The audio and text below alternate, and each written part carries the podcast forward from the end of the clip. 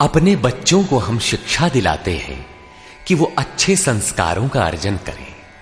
अच्छे संस्कारों का आशय लोग लेते हैं कि वो अपनी रोजी रोटी, आवास, विकास की समस्याओं को हल कर लें। ईश्वर की ओर किसी का ध्यान ही नहीं है।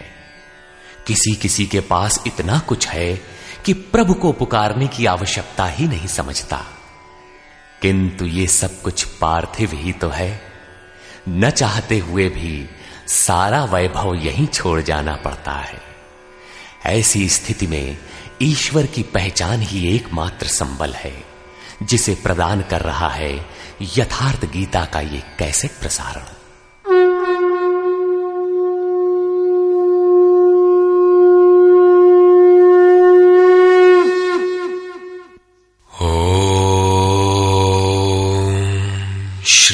परमात्मने नमः।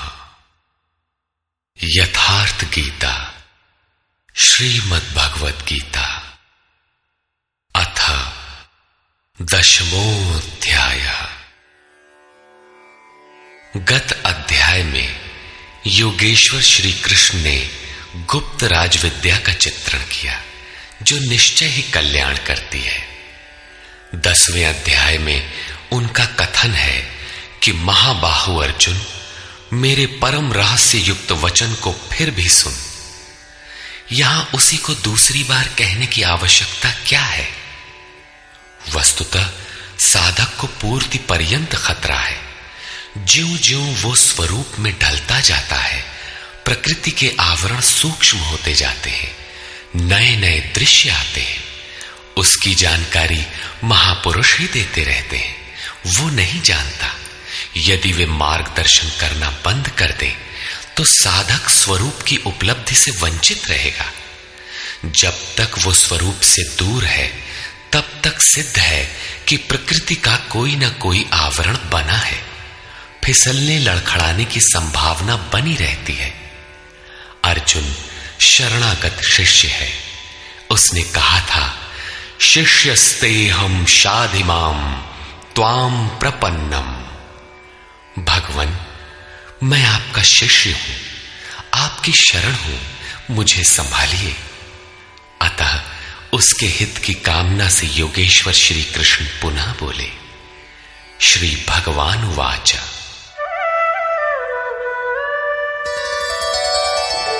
भूय एव महाबाहो शृणु मे परमं वचः।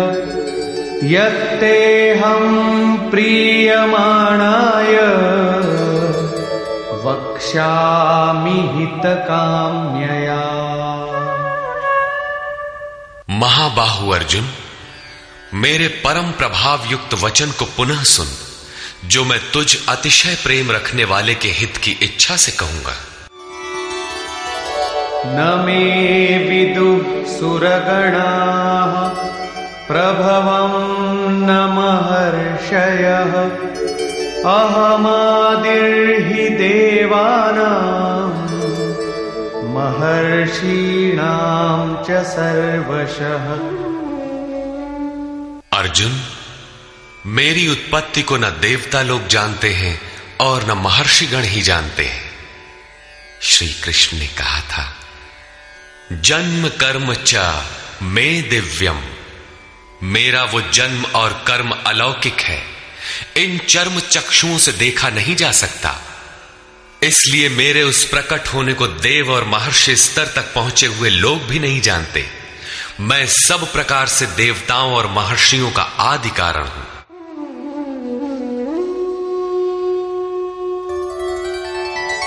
यो मामजमनादिंच वेत्ति लोकमहेश्वरम्। असम्मूढः समर्थेषु सर्वपापैः प्रमुच्यते। जो मुझ जन्म मृत्यु से रहित, आदि अंत से रहित, सब लोगों के महान ईश्वर को साक्षात्कार सहित विदित कर लेता है, वो पुरुष मरणधर्मा मनुष्यों में ज्ञानवान है, अर्थात अज, अनादि और सर्वलोक महेश्वर को भली प्रकार जानना ही ज्ञान है, और ऐसा जानने वाला संपूर्ण पापों से मुक्त हो जाता है, पुनर्जन्म को प्राप्त नहीं होता। श्री कृष्ण कहते हैं कि ये उपलब्धि भी मेरी ही देन है।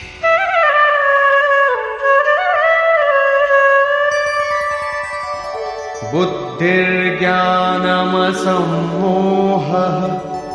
क्षमा सत्यं दमः शमः सुखं दुःखं भवो भावो भयं चाभयमेव च। अर्जुन, निश्चयात्मिका बुद्धि साक्षात्कार सहित जानकारी, लक्ष्य में विवेक पूर्वक प्रवृत्ति, क्षमा, शाश्वत सत्य, इंद्रियों का दमन, मन का शमन, अंतःकरण की प्रसन्नता, चिंतन पथ के कष्ट, परमात्मा की जागृति, स्वरूप की प्राप्ति काल में सर्वस्व का विलय, इष्ट के प्रति अनुशासनात्मक भय और प्रकृति से निर्भयता तथा अहिंसा, समता, तुष्टि, तपोदानम, यशो यशः भवन्ति भावा भूतानां मत्त एव पृथक विधाः। अहिंसा अर्थात अपने आत्मा को अधोगति में न पहुंचाने का आचरण, समता जिसमें विषमता न हो, संतोष मन सहित इंद्रियों को लक्ष्य के अनुरूप तपाना, दान अर्थात सर्वस्व का समर्पण, भगवत पथ में मान अपमान का सहन। इस प्रकार प्राणियों के उपर्युक्त भाव मुझसे ही होते हैं। ये सभी भाव दैवी चिंतन पद्धति के लक्षण हैं। इनका अभाव ही आसुरी संपद है।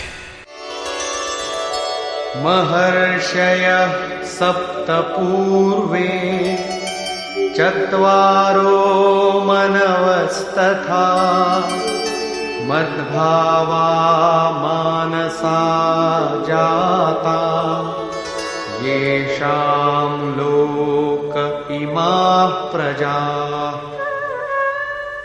सप्तर्षि अर्थात योग की 7 क्रमिक भूमिकाएं अर्थात शुभेच्छा, सुविचारणा, तनुमानसा, सत्वापत्ति, असंसक्ति, पदार्था भावना और तुर्यगा तथा इनके अनुरूप अंतःकरण चतुष्टय अर्थात मन, बुद्धि, चित्त और अहंकार, उसके अनुरूप मन जो मेरे में भाव वाला है, ये सब मेरे ही संकल्प से अर्थात मेरी प्राप्ति के संकल्प से तथा जो मेरी ही प्रेरणा से होते हैं, दोनों एक दूसरे के पूरक हैं, उत्पन्न होते हैं।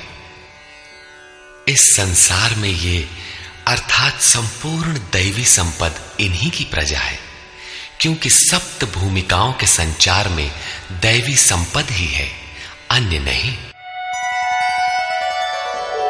एतां विभूतिं योगं च मम यो वेत्ति तत्वतः सो विकम्पेन योगेन युज्यते नात्र संशयः।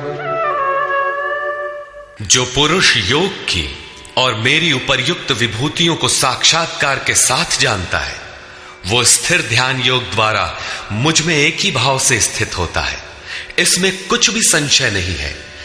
जिस प्रकार वायु रहित स्थान में रखे दीपक की लौ सीधी जाती है, कंपन नहीं होता, योगी के जीते हुए चित्त की यही परिभाषा है। प्रस्तुत श्लोक में अविकम्पेन शब्द इसी आशय की ओर संकेत करता है। अहं सर्वस्य प्रभवो मत्तः सर्वं प्रवर्तते इति मत्वा भजन्ते मां बुधा भाव समन्विता। मैं संपूर्ण जगत की उत्पत्ति का कारण हूं, मुझसे ही संपूर्ण जगत चेष्टा करता है, इस प्रकार मानकर श्रद्धा और भक्ति से युक्त विवेकी जन मेरा निरंतर भजन करते हैं। तात्पर्य ये है कि योगी द्वारा मेरे अनुरूप जो प्रवृत्ति होती है उसे मैं ही किया करता हूं, वो मेरा ही प्रसाद है। कैसे है इसे पीछे स्थान स्थान पर बताया जा चुका है। वे निरंतर भजन किस प्रकार करते हैं, इस पर कहते हैं।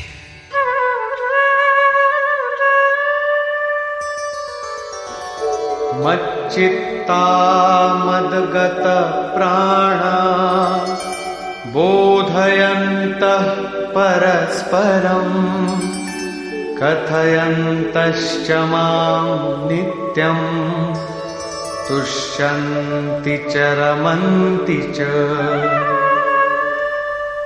अन्य किसी को स्थान न देकर मुझमें ही निरंतर चित्त को लगाने वाले, मुझमें ही प्राणपण से प्राणों को लगाने वाले सदैव परस्पर मेरी प्रक्रियाओं का बोध करते हैं, मेरा गुणगान करते हुए ही संतुष्ट होते हैं तथा निरंतर मुझमें ही रमण करते हैं। तेषां सततयुक्तानां भजतां प्रीतिपूर्वकम् ददामि बुद्धियोगं तं येन मामुपयान्ति ते।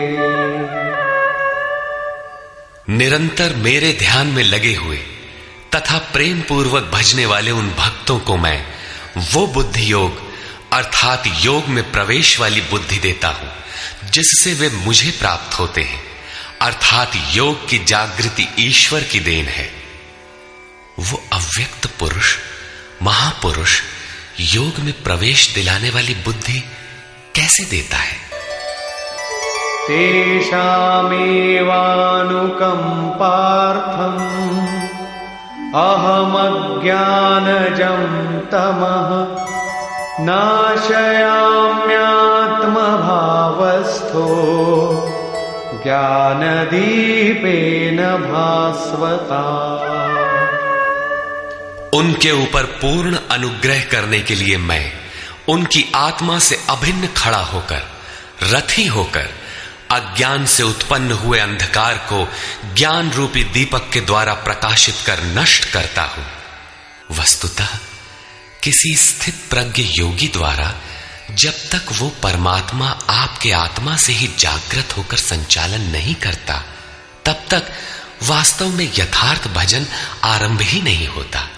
वैसे तो भगवान सर्वत्र से बोलने लगते हैं, लेकिन प्रारंभ में वे स्वरूपस्थ महापुरुष द्वारा ही बोलते हैं। यदि ऐसा महापुरुष आपको प्राप्त नहीं है तो वे आपसे स्पष्ट नहीं होंगे। इस पर अर्जुन ने प्रश्न किया। अर्जुन उवाच परम ब्रह्म परम धाम पवित्रं परमं भवान् पुरुषं शाश्वतं दिव्यं आदिदेवमजं विभुम्। आहुस्त्वाम् ऋषयः सर्वे देवर्षिर्नारदस्तथा असितो देवलो व्यासः स्वयं चैव ब्रवीषिमे। भगवान आप परब्रह्म परम धाम तथा परम पवित्र हैं, क्योंकि आपको सभी ऋषिगण सनातन दिव्य पुरुष देवों का भी आदिदेव अजन्मा और सर्वव्यापी कहते हैं। परम पुरुष परम धाम का ही पर्याय दिव्य पुरुष अजन्मा आदि शब्द है। देवर्षि नारद असित देवल व्यास तथा स्वयं आप भी मुझसे वही कहते हैं, अर्थात पहले भूतकालीन महर्षि कहते हैं, अब वर्तमान में जिनकी संगत उपलब्ध है नारद देवल असित और व्यास का नाम लिया, जो अर्जुन के समकालीन थे, अर्थात सत्पुरुषों की संगति अर्जुन को प्राप्त थी। आप भी वही कहते हैं। अतः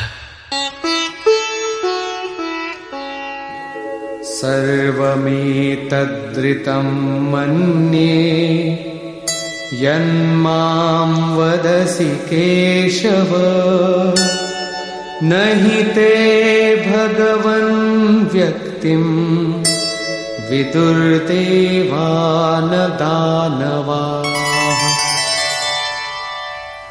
हे केशव, जो कुछ भी आप मेरे लिए कह रहे हैं वो सब मैं सत्य मानता हूँ। आपके व्यक्तित्व को न देवता और न दानव ही जानते हैं।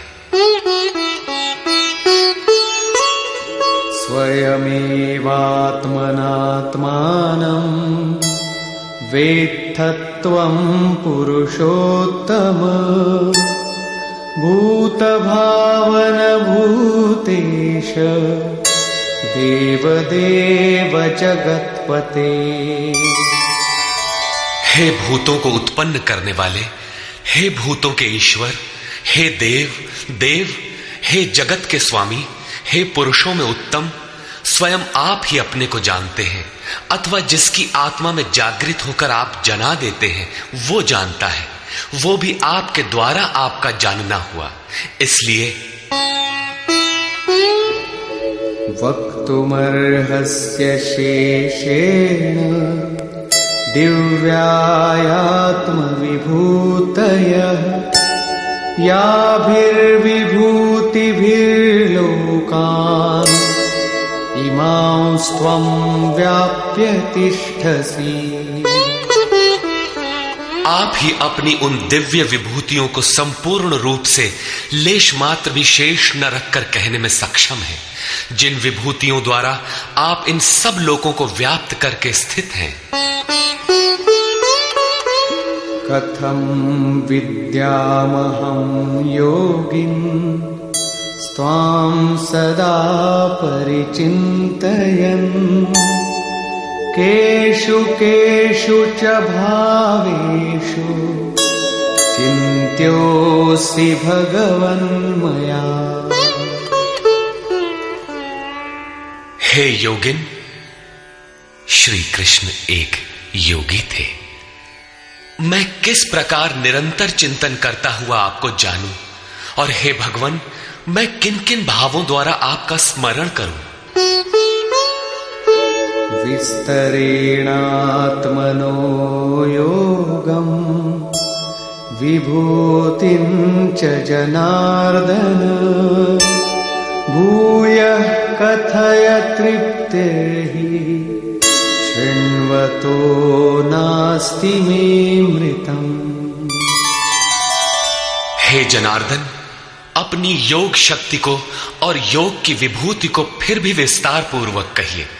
संक्षेप में तो इसी अध्याय के आरंभ में कहा ही है, पुनः कहिए, क्योंकि अमृत तत्व को दिखाने वाले इन वचनों को सुनने से मेरी तृप्ति नहीं होती।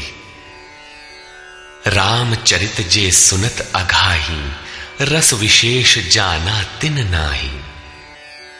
जब तक प्रवेश नहीं मिल जाता तब तक उसे अमृत तत्व को जानने की पिपासा बनी रहती है। प्रवेश से पूर्व रास्ते में ही यह सोचकर कोई बैठ गया कि बहुत जान लिया तो उसने नहीं जाना। सिद्ध है कि उसका मार्ग अवरुद्ध होना चाहता है। इसलिए साधक को पूर्ति पर्यंत इष्ट के निर्देशन को पकड़ते रहना चाहिए और उसे आचरण में ढालना चाहिए। अर्जुन की उक्त जिज्ञासा पर योगेश्वर श्री कृष्ण ने कहा, श्री भगवान वाच।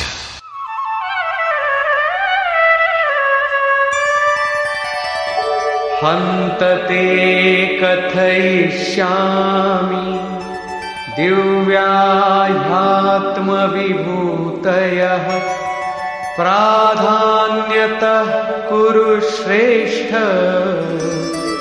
नास्त्यन्तो विस्तरस्य मे। कुरुश्रेष्ठ अर्जुन, अब मैं अपनी दिव्य विभूतियों को उनमें से प्रमुख विभूतियों को तुझसे कहूंगा, क्योंकि मेरी विभूतियों के विस्तार का अंत नहीं है। अहमात्मा गुणाकेश सर्वभूताशय स्थितः अहमादि निश्च मध्यं च भूतानामन्त एव च।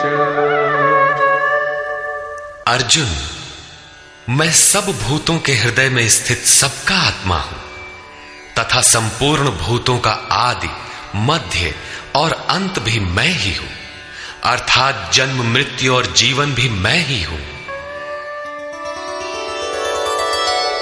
आदित्यानामहं विष्णुः ज्योतिषां रविरंशुमान् मरीचिर्मरुतामस्मि नक्षत्राणामहं शशि।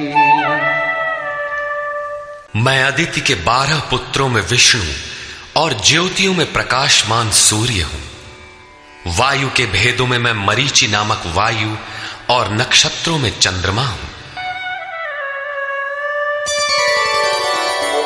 वेदानां सामवेदोऽस्मि देवानामस्मि वासवः इन्द्रियाणां मनश्चास्मि भूतानामस्मि चेतना।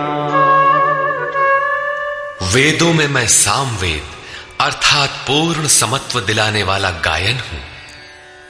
देवों में मैं उनका अधिपति इंद्र हूं और इंद्रियों में मन हूं, क्योंकि मन के निग्रह से ही मैं जाना जाता हूं तथा प्राणियों में मैं उनकी चेतना हूं। रुद्राणां शंकरश्चास्मि वित्तेशो यक्ष रक्षसां वसूनां पावकश्चास्मि मेरुः शिखरिणामहम्। 11 रुद्रों में मैं शंकर हूं। शंक धन अर सा शंकर अर्थात शंकाओं से उपराम अवस्था में हूं। यक्ष तथा राक्षसों में मैं धन का स्वामी कुबेर हूं। 8 वसुओं में मैं अग्नि और शिखर वालों में सुमेरु अर्थात शुभों का मेल मैं हूं।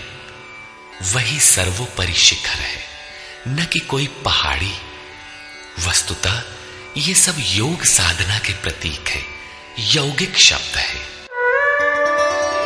पुरोधसांच मुख्यं मां विद्धि पार्थ बृहस्पतिं सेनानीनामहं स्कन्दः सरसामस्मि सागरः।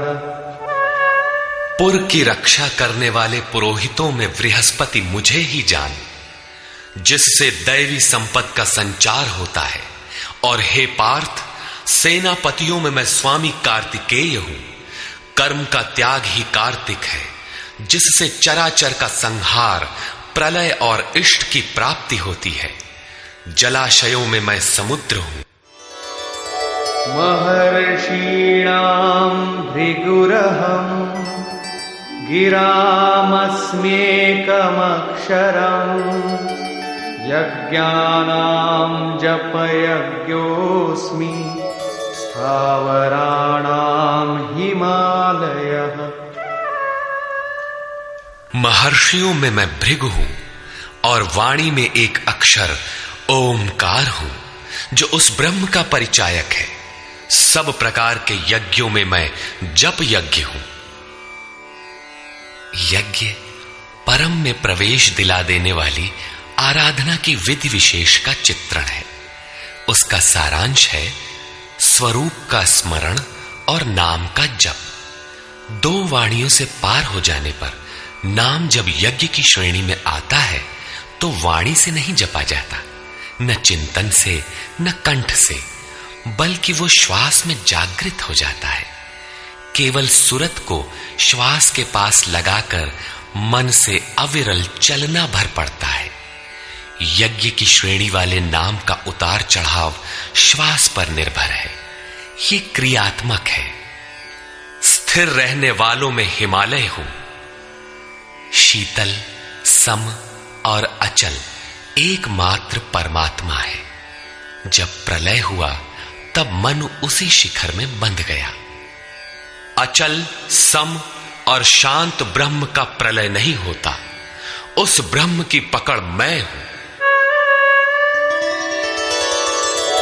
अश्वत्थः सर्ववृक्षाणां देवर्षीणां च नारदः गंधर्वाणां चित्ररथः सिद्धानां कपिलो मुनिः।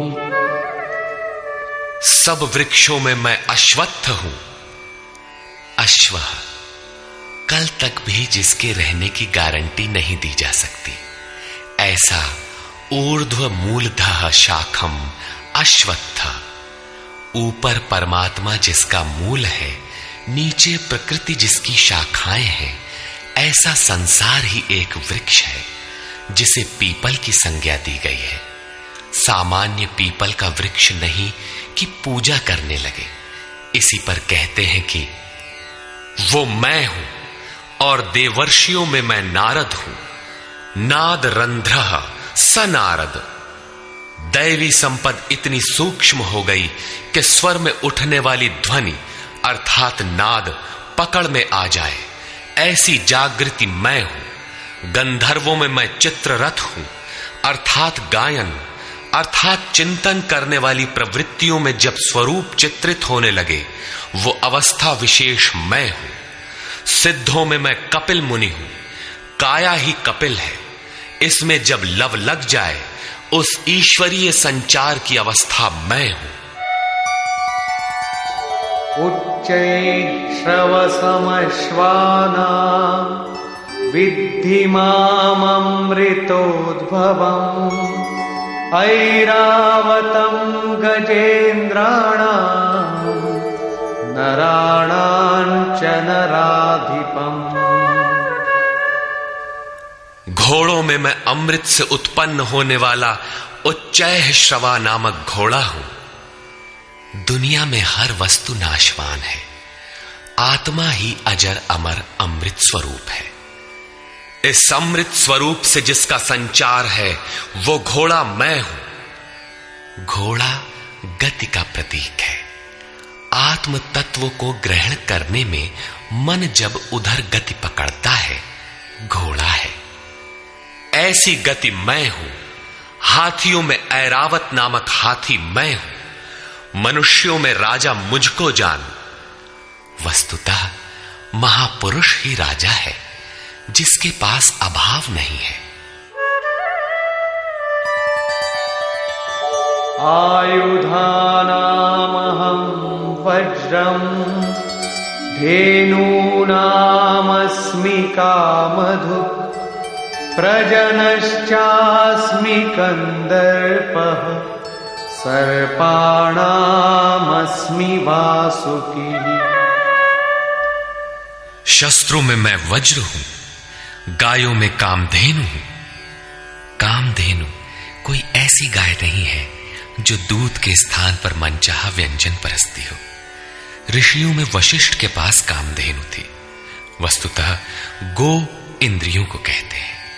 इंद्रियों का संयत होना इष्ट को वश में रखने वाले में पाया जाता है। जिसकी इंद्रियां ईश्वर के अनुरूप स्थिर हो जाती हैं, उसके लिए उसी की इंद्रियां कामधेनु बन जाती है। फिर तो जो इच्छा करिहु मन माही हरि प्रसाद कछु दुर्लभ नाही।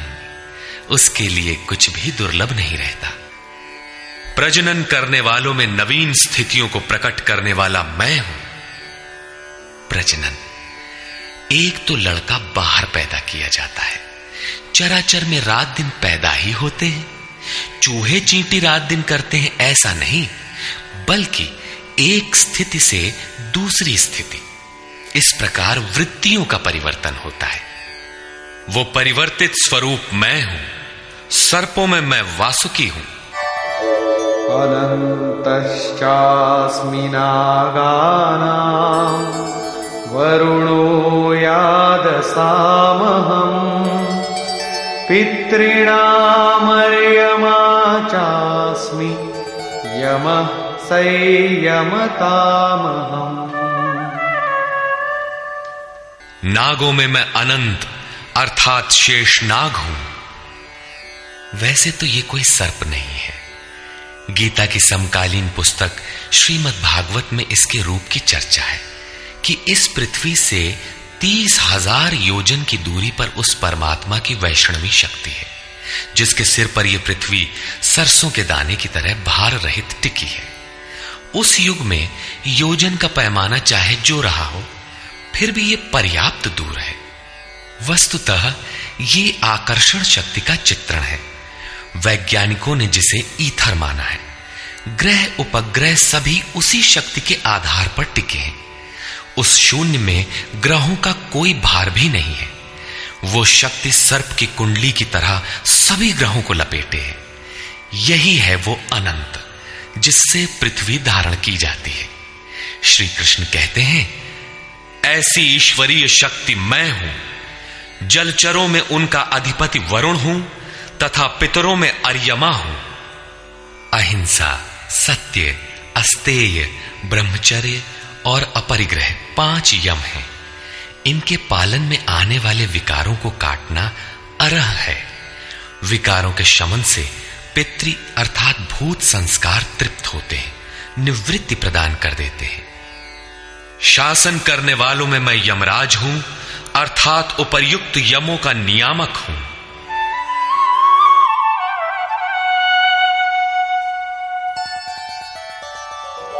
प्रह्लादश्चास्मि दैत्यानां कालः कलयतामहम् मृगाणां च मृगेन्द्रोऽहम् वैनतेयश्च पक्षिणाम्। मैं दैत्यों में प्रह्लाद हूं। पर आह्लाद, पर के लिए आह्लाद, प्रेम ही प्रहलाद है। आसुरी संपद में रहते हुए ईश्वर के लिए आकर्षण विकलता आरंभ होती है जिससे परम प्रभु का दिग्दर्शन होता है। ऐसा प्रेमोल्लास मैं हूं।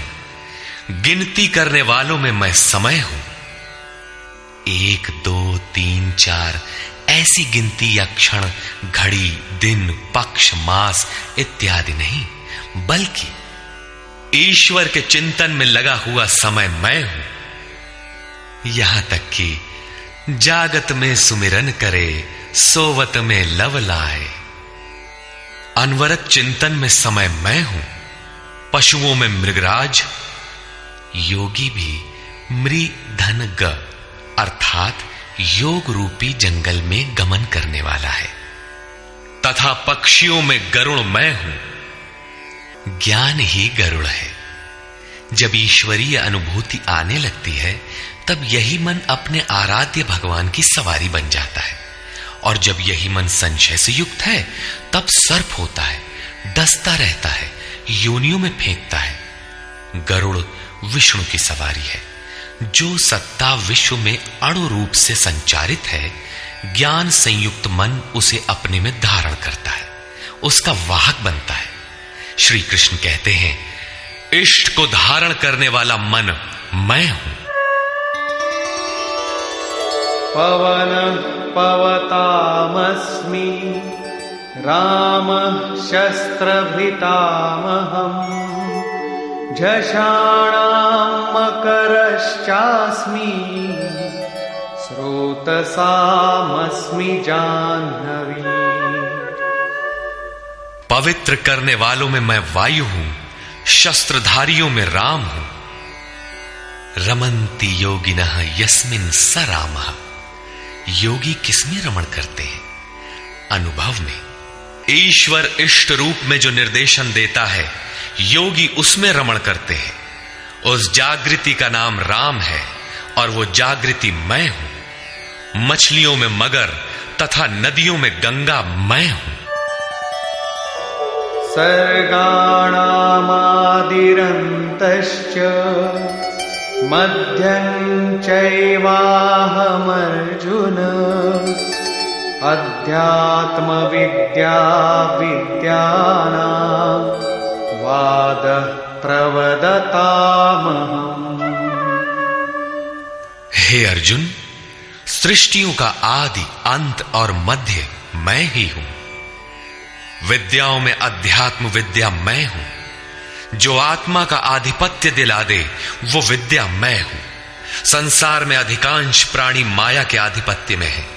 राग, द्वेष, काल, कर्म, स्वभाव और गुणों से प्रेरित हैं। इनके आधिपत्य से निकालकर आत्मा के आधिपत्य में ले जाने वाली विद्या मैं हूं, जिसे अध्यात्म विद्या कहते हैं। परस्पर होने वाले विवादों में ब्रह्म चर्चा में जो निर्णायक है, ऐसी वार्ता मैं हूं। शेष निर्णय तो अनिर्णीत होते हैं। अक्षराणामकारोऽस्मि द्वन्द्वः सामासिकस्य च अहमेवाक्षयः कालो धाताहं विश्वतो मुखः। मैं अक्षरों में आकार, ओमकार तथा समासों में द्वंद्व नामक समास हूं। अक्षय काल मैं हूं। काल सदैव परिवर्तनशील है, किंतु वो समय जो अक्षय, अजर, अमर परमात्मा में प्रवेश दिलाता है, वो अवस्था मैं हूं। विराट स्वरूप अर्थात सर्वत्र व्याप्त, सबको धारण पोषण करने वाला भी मैं ही हूं। मृत्यु सर्वहरश्चाहम् उद्भवश्च भविष्यताम् कीर्तिः श्रीर्वाक् च नारीणाम् स्मृतिर्मेधा धृतिः क्षमा। मैं सबका नाश करने वाला मृत्यु और आगे होने वालों की उत्पत्ति का कारण हूं। स्त्रियों में मैं यश, शक्ति, वाक्पटुता, स्मृति, मेधा अर्थात बुद्धि, धैर्य और क्षमा मैं हूं। अध्याय 15 में श्लोक 16 के अनुसार पुरुष दो ही प्रकार के होते हैं, क्षर और अक्षर। संपूर्ण भूतादिकों की उत्पत्ति और विनाश वाले ये शरीर क्षर पुरुष हैं। वे नर, मादा, पुरुष अथवा स्त्री कुछ भी कहलाएं, श्री कृष्ण के शब्दों में पुरुष ही है। दूसरा है अक्षर पुरुष, जो कूटस्थ चित्त के स्थिर काल में देखने में आता है। यहां भी बुद्धि इत्यादि स्त्रियों के ही गुण बताए गए। क्या इन सद्गुणों की आवश्यकता पुरुषों के लिए नहीं है? कौन ऐसा पुरुष है जो श्रीमान, कीर्तिवान, वक्ता, स्मरण शक्ति संपन्न, मेधावी, धैर्यवान और क्षमावान नहीं बनना चाहता? बौद्धिक स्तर पर कमजोर लड़कों में इन्हीं गुणों का विकास करने के लिए माता पिता पढ़ाई की अतिरिक्त व्यवस्था करते हैं। यहां कहते हैं कि ये लक्षण केवल स्त्रियों में पाए जाते हैं। अतः आप विचार कर देखें कि स्त्री कौन है। वस्तुतः आपके हृदय की प्रवृत्ति ही नारी है। उसमें इन गुणों का संचार होना चाहिए। इन गुणों को धारण करना स्त्रीलिंग, पुल्लिंग सबके लिए उपयोगी है।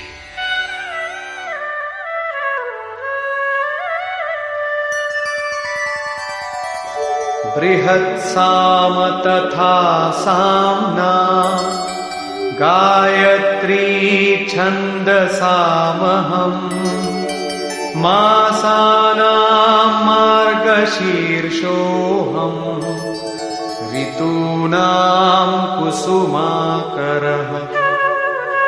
गायन करने योग्य श्रुतियों में मैं बृहत साम अर्थात वृहत से संयुक्त समत्व दिलाने वाला गायन हूं, अर्थात ऐसी जागृति मैं हूं। छंदों में गायत्री छंद मैं हूं। गायत्री कोई मंत्र नहीं है जिसे पढ़ने से मुक्ति मिलती हो, वरन एक समर्पणात्मक छंद है।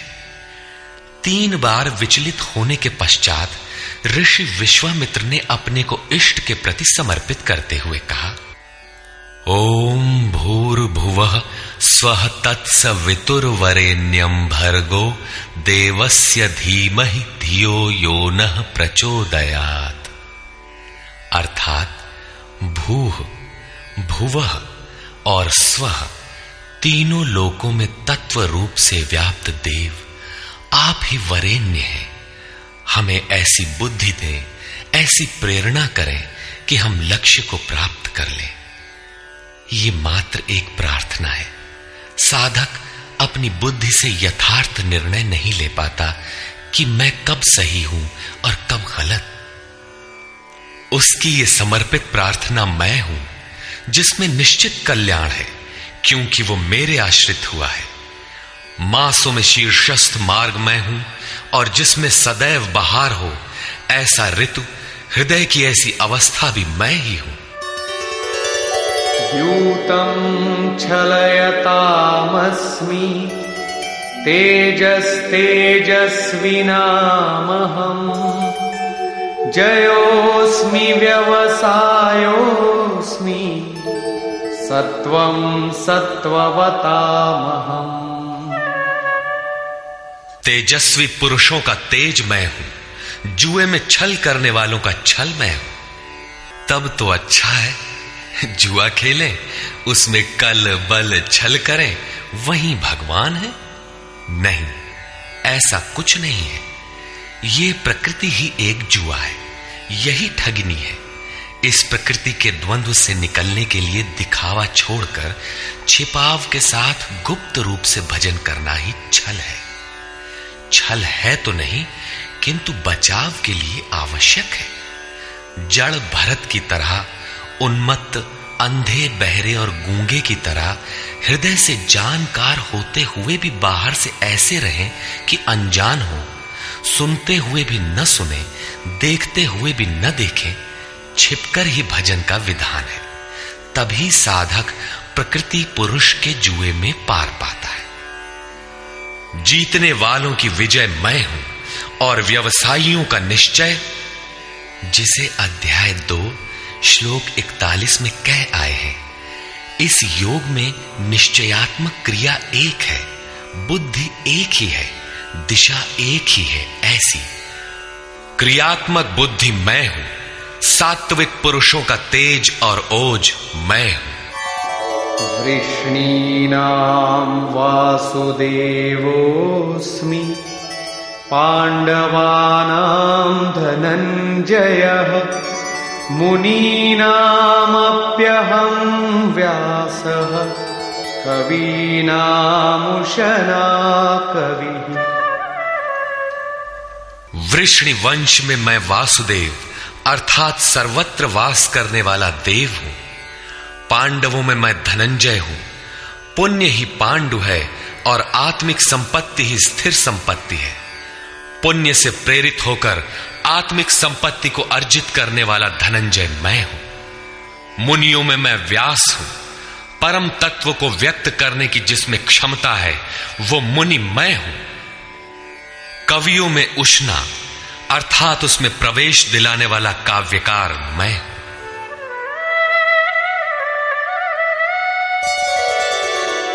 दंडोदमयतामस्मि नीतिरस्मि जिगीषतां मौनं चैवास्मि गुह्यानां ज्ञानं ज्ञानवतामहम्।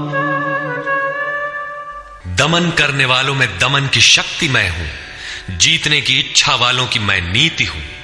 गुप्त रखने योग्य भावों में मौन हूं और ज्ञानवानों में साक्षात के साथ मिलने वाली जानकारी पूर्ण ज्ञान मैं हूं।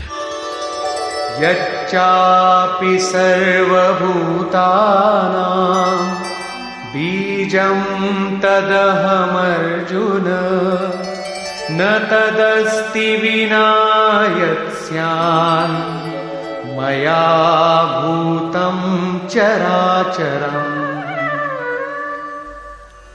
अर्जुन, सब भूतों की उत्पत्ति का कारण भी मैं ही हूं, क्योंकि चर और अचर ऐसा कोई भी भूत नहीं है जो मुझसे रहित हो।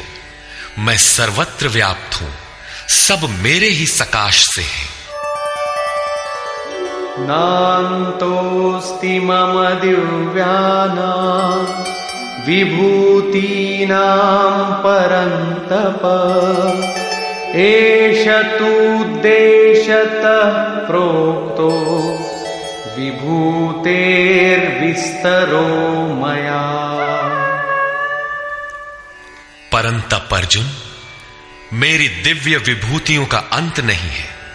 अपनी विभूतियों का विस्तार तो मैंने संक्षेप से कहा है, वस्तुतः वे अनंत हैं। इस अध्याय में कुछ ही विभूतियों का स्पष्टीकरण किया गया है, क्योंकि अगले ही अध्याय में अर्जुन इन सबको देखना चाहता है, क्योंकि प्रत्यक्ष दर्शन से ही विभूतियां समझ में आती है। विचारधारा समझने के लिए इसी से थोड़ा अर्थ दिया गया। यद्यद् विभूतिमत्सत्वं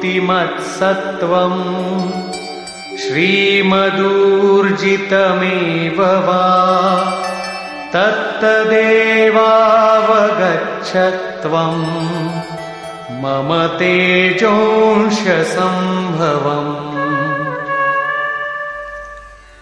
जो जो भी ऐश्वर्य युक्त, कांति युक्त और शक्ति युक्त वस्तुएं हैं, उनको तू मेरे तेज के एक अंश मात्र से उत्पन्न हुई जान।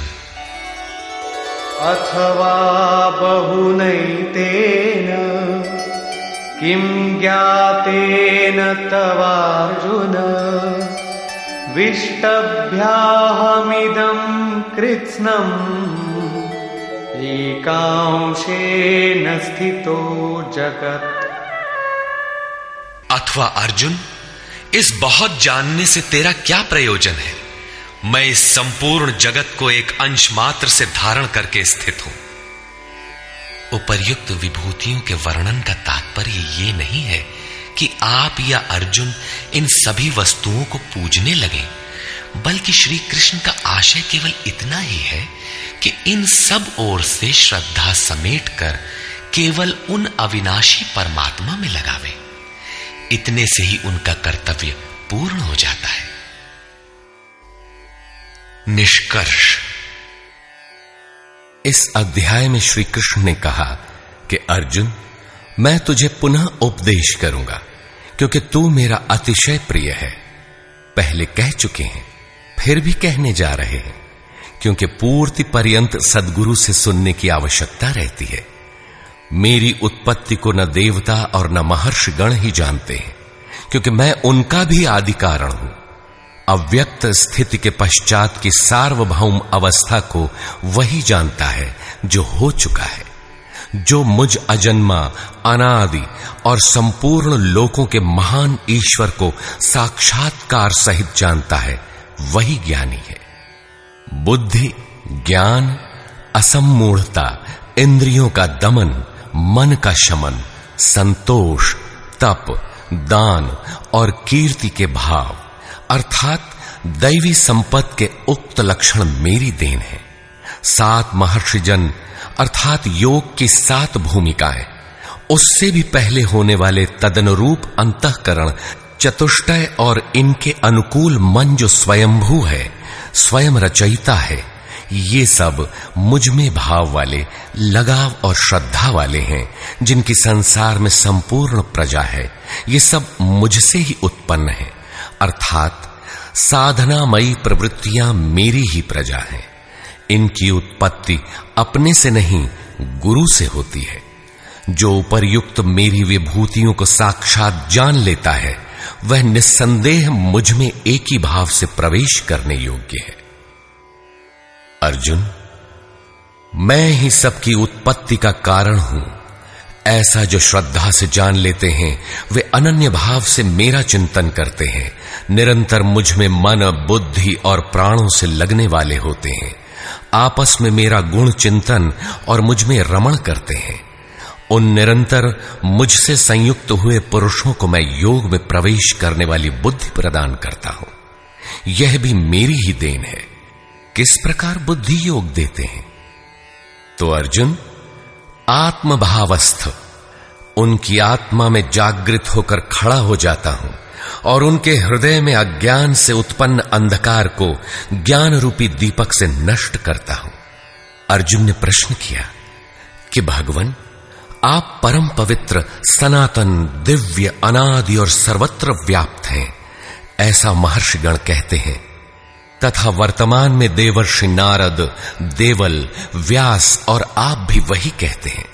यह सत्य भी है कि आपको न देवता जानते हैं और न दानव, स्वयं आप जिसे जना दें वही जान पाता है।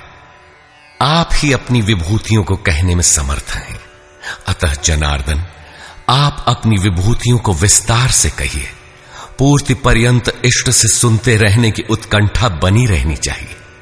आगे इष्ट के अंतराल में क्या है, उसे साधक क्या जाने।